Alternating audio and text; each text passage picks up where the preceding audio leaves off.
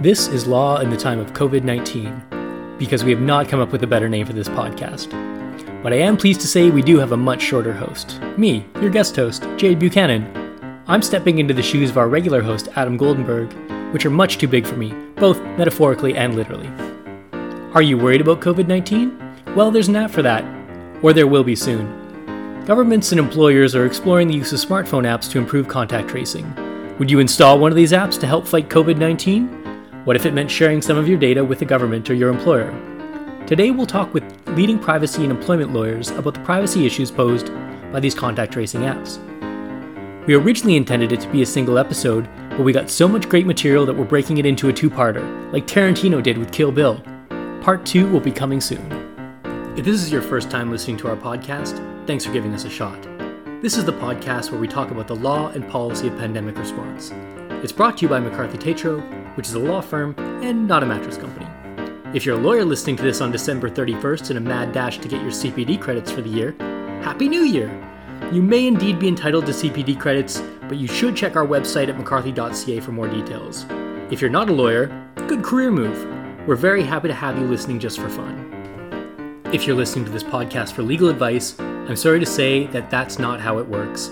So, Mr. Trudeau, if you're listening, Please speak to a lawyer before launching a national contact tracing app, and maybe not your justice minister this time. Nothing on this episode of the podcast or any episode of the podcast is legal advice.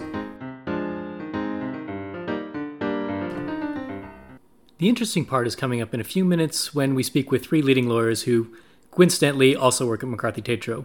But let me get us started by telling you what contact tracing is and why it's suddenly on everyone's mind. Contact tracing is a public health tool intended to interrupt the spread of infectious diseases. It works by interviewing a person who is known or suspected to be infected and tracing the people with whom they've had contact. These people are then offered screening, preventative care, treatment, etc. They may also be asked to quarantine or otherwise be isolated. Combined with aggressive testing, contact tracing has been credited as a key tool for flattening the curve in a number of countries. That's a manual process, but could an app be better, faster, more accurate, or less labor intensive? Or could it supplement interviews? Could it capture people you interact with but don't necessarily know? Those are some of the reasons why governments are currently considering contact tracing apps. In theory, contact tracing apps can work in a variety of different ways. But to keep it simple, I'll talk about what data the app can collect and where it can send that data. But there's actually a lot of cool technical details out there if you're a big nerd. And let's face it, you're listening to Law in the time of COVID 19. You big nerd. For those kinds of details, I'd recommend starting with Barry Sookman's blog at barrysookman.com. And yeah, Barry's also a lawyer at McCarthy Tétrault. There's a lot of different types of data that contact tracing apps could potentially collect. If you read just the headlines, you might buy into the mass surveillance conspiracy theories. By the way, if you're part of the resistance and looking for the truth, play this podcast backwards for a secret message. Unfortunately, or maybe fortunately for us, the reality is more complicated, but less interesting. The likely candidates for a Canadian app would track only your phone number and register who you contact, potentially when you contact them and for how long. The tracking uses Bluetooth technology, which works at a short range by connecting with other devices that are also running the app. This is the same technology that runs your wireless headphones, and you can understand the range by walking away and hearing when it cuts out. But don't do that while you're listening to the podcast, of course. In theory, contact tracing apps could detect your location using GPS. A lot of other apps do, at least while you're using them, like map apps or ride sharing apps.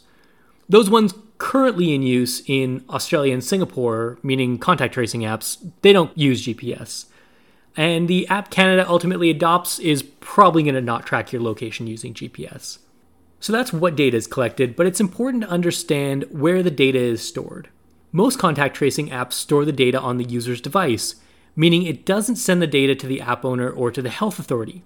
The user can turn that data over from their device when they are suspected of having COVID 19, allowing the health authority to begin contact tracing.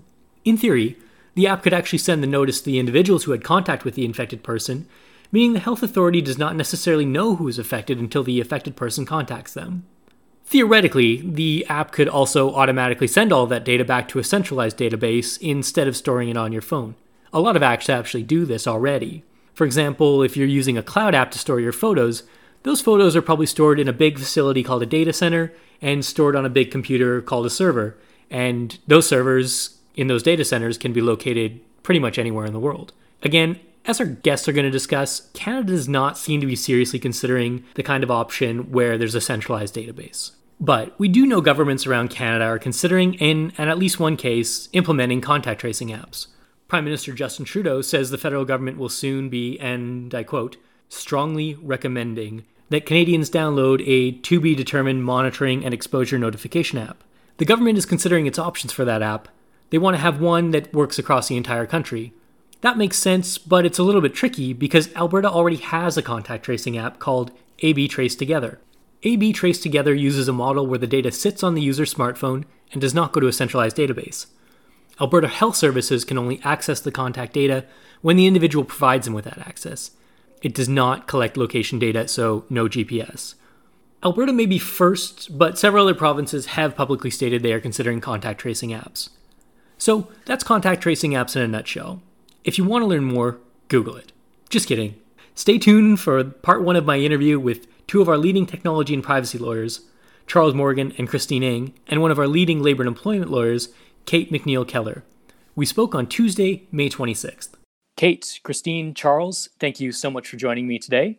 I'm going to jump right into the first aspect that I want to talk about when it comes to contact tracing applications, which is the issue of voluntary use versus mandatory use.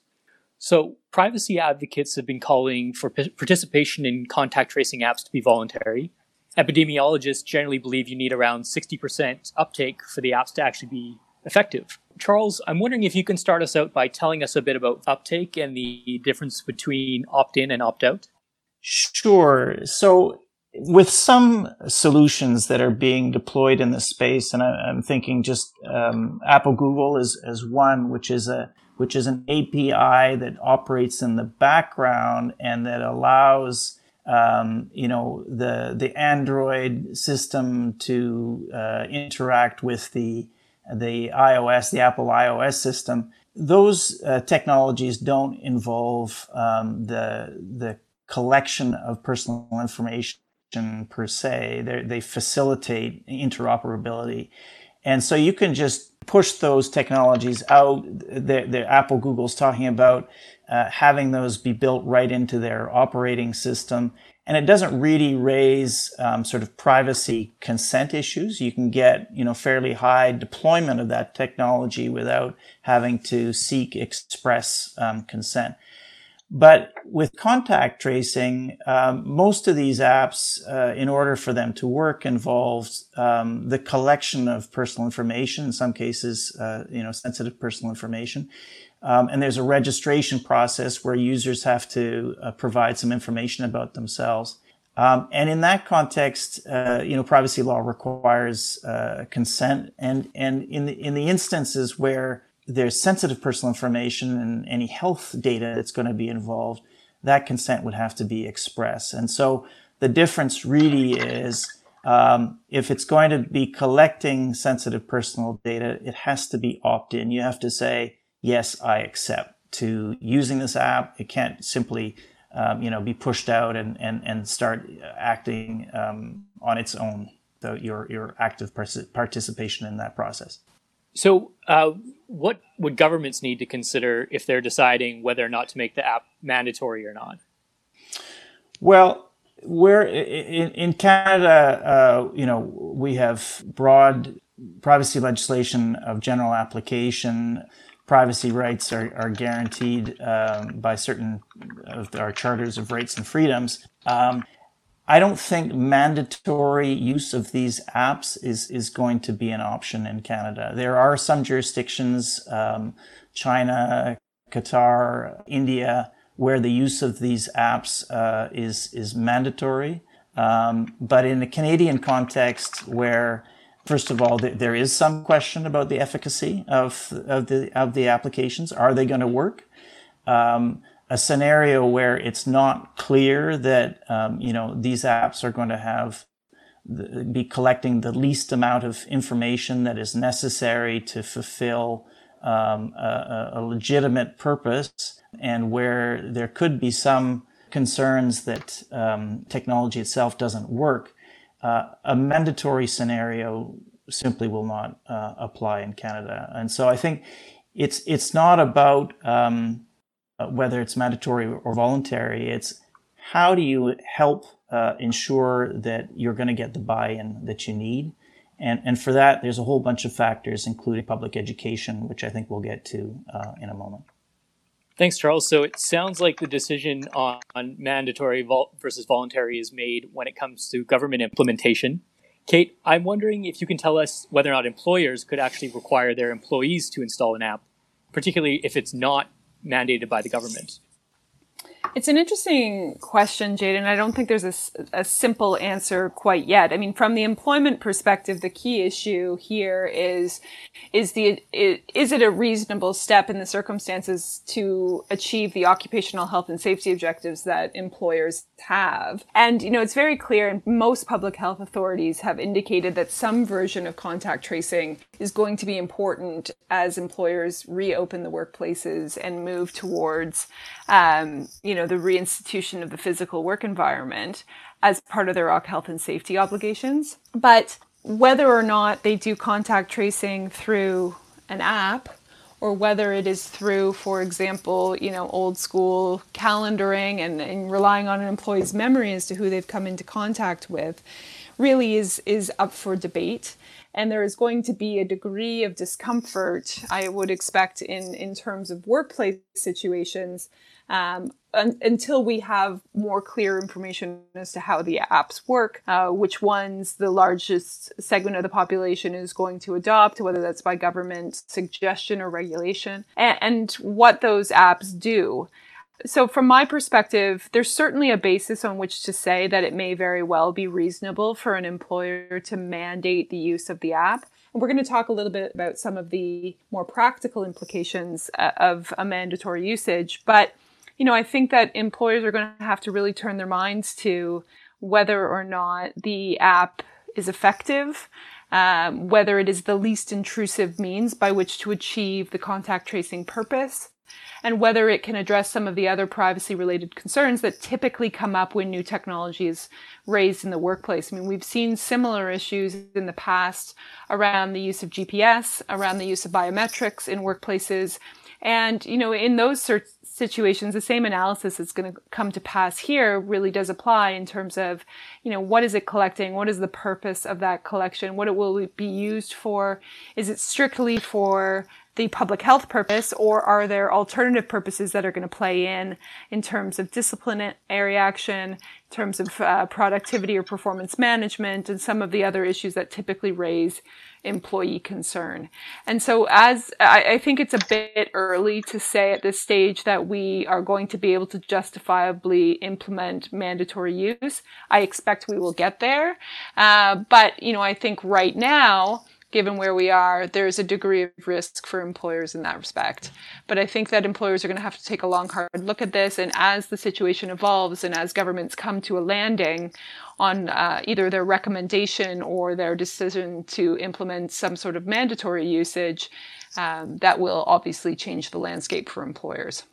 Kate and Charles both mentioned that we'll be talking about some other topics later in the podcast. Uh, I'm not sure how you know that because I have journalistic integrity and did not circulate a list of questions in advance. But everybody who is laughing is on mute. Kate, just following up on that question, if employers are bringing in um, contact tracing apps, is there a way that they can actually verify compliance, and if so, how? Well, I think in part, Jade, that's going to depend on the app itself and whether or not there's any reporting function that goes to an employer. Uh, where there is a reporting function that might actually attract some additional concern because it may signal to employees that there's other reporting function around more GPS esque reporting of an employee's whereabouts, of their personal activities, of their interactions or contact points outside of the workplace, and so on. But um, you know, I think that if there isn't a reporting function, it becomes more difficult to verify. Now, if it's on a company device, for example, that's much simpler because the employer can push out the app onto its own technology through its own systems. And whether or not that, that app is turned on or deleted or turned off or whatever the case may be will depend in part on the technology, but is likely something an employer can monitor. If they are dealing with a situation where either they do not have their own employer provided devices, um, or where the expectation is that employees are using personal devices for this purpose, that becomes much more difficult to manage. And so I mean, then we turn to mechanisms like employee acknowledgements and declaration forms that may say that they understand that it's a term and condition of their employment that they actually they download and use uh, one of these apps uh, either in the course of their employment or in their personal time or both. And so, you know, I think in that setting, you start to rely on a bit of the honor system to, to validate that. And whether you start to audit that or not is a different story altogether. But a lot of this is going to come down to trust. And, and my understanding of some of the jurisdictions that have in fact launched contact tracing uh, uh, through applications like this, you know, they've had relatively decent uptake on a voluntary basis. And in that sense, I think, you know, we will see, I hope, uh, a, large number of employees understanding the circumstances around this and choosing to participate. So it will depend on the circumstances of, of the employer, on their technology platforms and what, uh, whether they are using company provided devices or not. And also what the employee uh, or employer relationships are like with their employee for- workforce for unionized environments, you know, engaging with your trade union partners is also going to be important for um, for this exercise because having a union on board for this purpose will go a long way towards getting a system in place uh, to ensure compliance because that will be a big part of of that issue and that relationship. Great. So Kate, you've hit on a lot of the practical elements of successfully rolling out a contact tracing app in uh, an employment context. Uh, there are a lot of other practical issues when bringing in contact tracing through apps. A big one seems to be people having a poor understanding of what these apps actually do. Another issue I've seen raised is whether or not this could be discriminatory uh, because not everyone has a mobile device, meaning they would not get to enjoy all the benefits that come with the app. So I'd like to talk a bit about the practical issues of implementation so I'll start with uh, Christine and just ask Christine, how do governments successfully roll out contact tracing apps? Well, I think one of the things we've learned from other jurisdictions is, is the uh, importance of trust. Um, that the the, uh, the the constituents need to trust the app that is getting rolled out. Um, in Canada, it will be on uh, a voluntary basis. So communications uh, regarding the efficacy of uh, of the application, the benefits it can provide to the society, will need to be well communicated. Um, on the flip side, you know, we've seen, uh, for example, in the UK, um, you know, various a number of different uh, privacy concerns uh, being raised. Whether uh, you know the the app should have uh, a, centralized database where you know all the information um, gets transferred to a centralized database, which is um, in the hands of the government, or whether it should be a more distributed, decentralized model where essentially the app will just communicate to other uh, individuals on sort of a uh, you know a consumer like a consumer to consumer model rather than a consumer to government model. We can anticipate the arguments that and the concerns that people are going to be raising. Um, already recently in Canada, a group of Canadian researchers um, really called on the the Canadian governments to require, um, you know, rigorous reviews of the COVID nineteen uh, contract contact tracing apps before they're deployed. They had a number of recommendations um, and best practices for the for government to follow to ensure that um, Canadians' privacy is protected. So certainly um, responding to uh, groups like that, which are you know researchers from all the major uh, universities involved in cybersecurity, would be an important thing to do. So yeah, a successful rollout also entails a good amount of uptake, as you said, somewhere between sort of usually 55 to 60 percent, Jade. Um, and in order to get people to do that, they'll have to make sure that um, that essentially society trusts the decision that's being made, that there's a trans, there's transparency about the type of information security um, testing that's being done on the model, as well as um, you know th- that uh, privacy by design principles have been adhered to, so that there's really a as little information as possible. Then again, uh, we'll be looking. Uh, people will be looking to see commitments from the government that the information that's collected is only going to be used for uh, really for uh, public health purposes, and that um, after the the, uh, the threat is no longer with us, that that information will no, no longer be stored, and um, the apps will essentially have a sunset date associated with them. So lots of learnings from other countries uh, can be leveraged uh, before we actually roll our own out. I think Christine nailed pretty much everything. But Charles, is there any other considerations that you would add on for how governments successfully roll out a uh, contact tracing app? I think that's right, Jade. Uh, Christine's very been very complete. Maybe just a couple of other points. Uh, part of the uh, government's role in informing um, the population, I, th- I, think they have to uh, describe and help the, the public understand a little bit more about the technology and, and how it works. Um, and, and, and things I'm thinking, you know, the difference between apps that are based on Bluetooth technology that are much, much more privacy um, friendly than uh, a GPS uh, technology. GPS is, is, you know, literally tracking, uh, you know, potentially uh, tracking your movements wherever you go, whereas Bluetooth is simply demonstrating whether you are in proximity to somebody who may have the, the um, uh, contracted the, the virus. Um, and so most of the apps, the, the Singapore uh, app that was launched was one of the first apps internationally that uh, adopted Bluetooth technology as being the basis of the tracing app. And that's very privacy uh, enhancing. So I think if people can get past that initial concern that um, you know this is a this is a big brother tool, I, I think that will go a long way. The other thing that I would mention is that we haven't covered is, that sort of fairness and non-discrimination issue. Not everybody has a smartphone, and not everybody has an up-to-date smartphone. So some of the some of the technologies that are being proposed only work on you know uh, if you have an Apple 8 or or more, more recent. Um, well, there's a socioeconomic uh, factor that has to be considered when you realize that, that um, I think it's 86%, 85, 86% of the population has got a smartphone. And then of those, it's there's you, you would be potentially removing another 15 or 16% who do not have a current smartphone. Uh, they could actually handle the app. So you have to think about you know fairness and non-discrimination. You don't want to have marginalized populations or or um, you, know, you know or elderly population that might not have a smartphone um, you know, some of the people who, who, who most need this technology, um, you have to make sure that they are actually able uh, to uh, uh, use it and deploy it.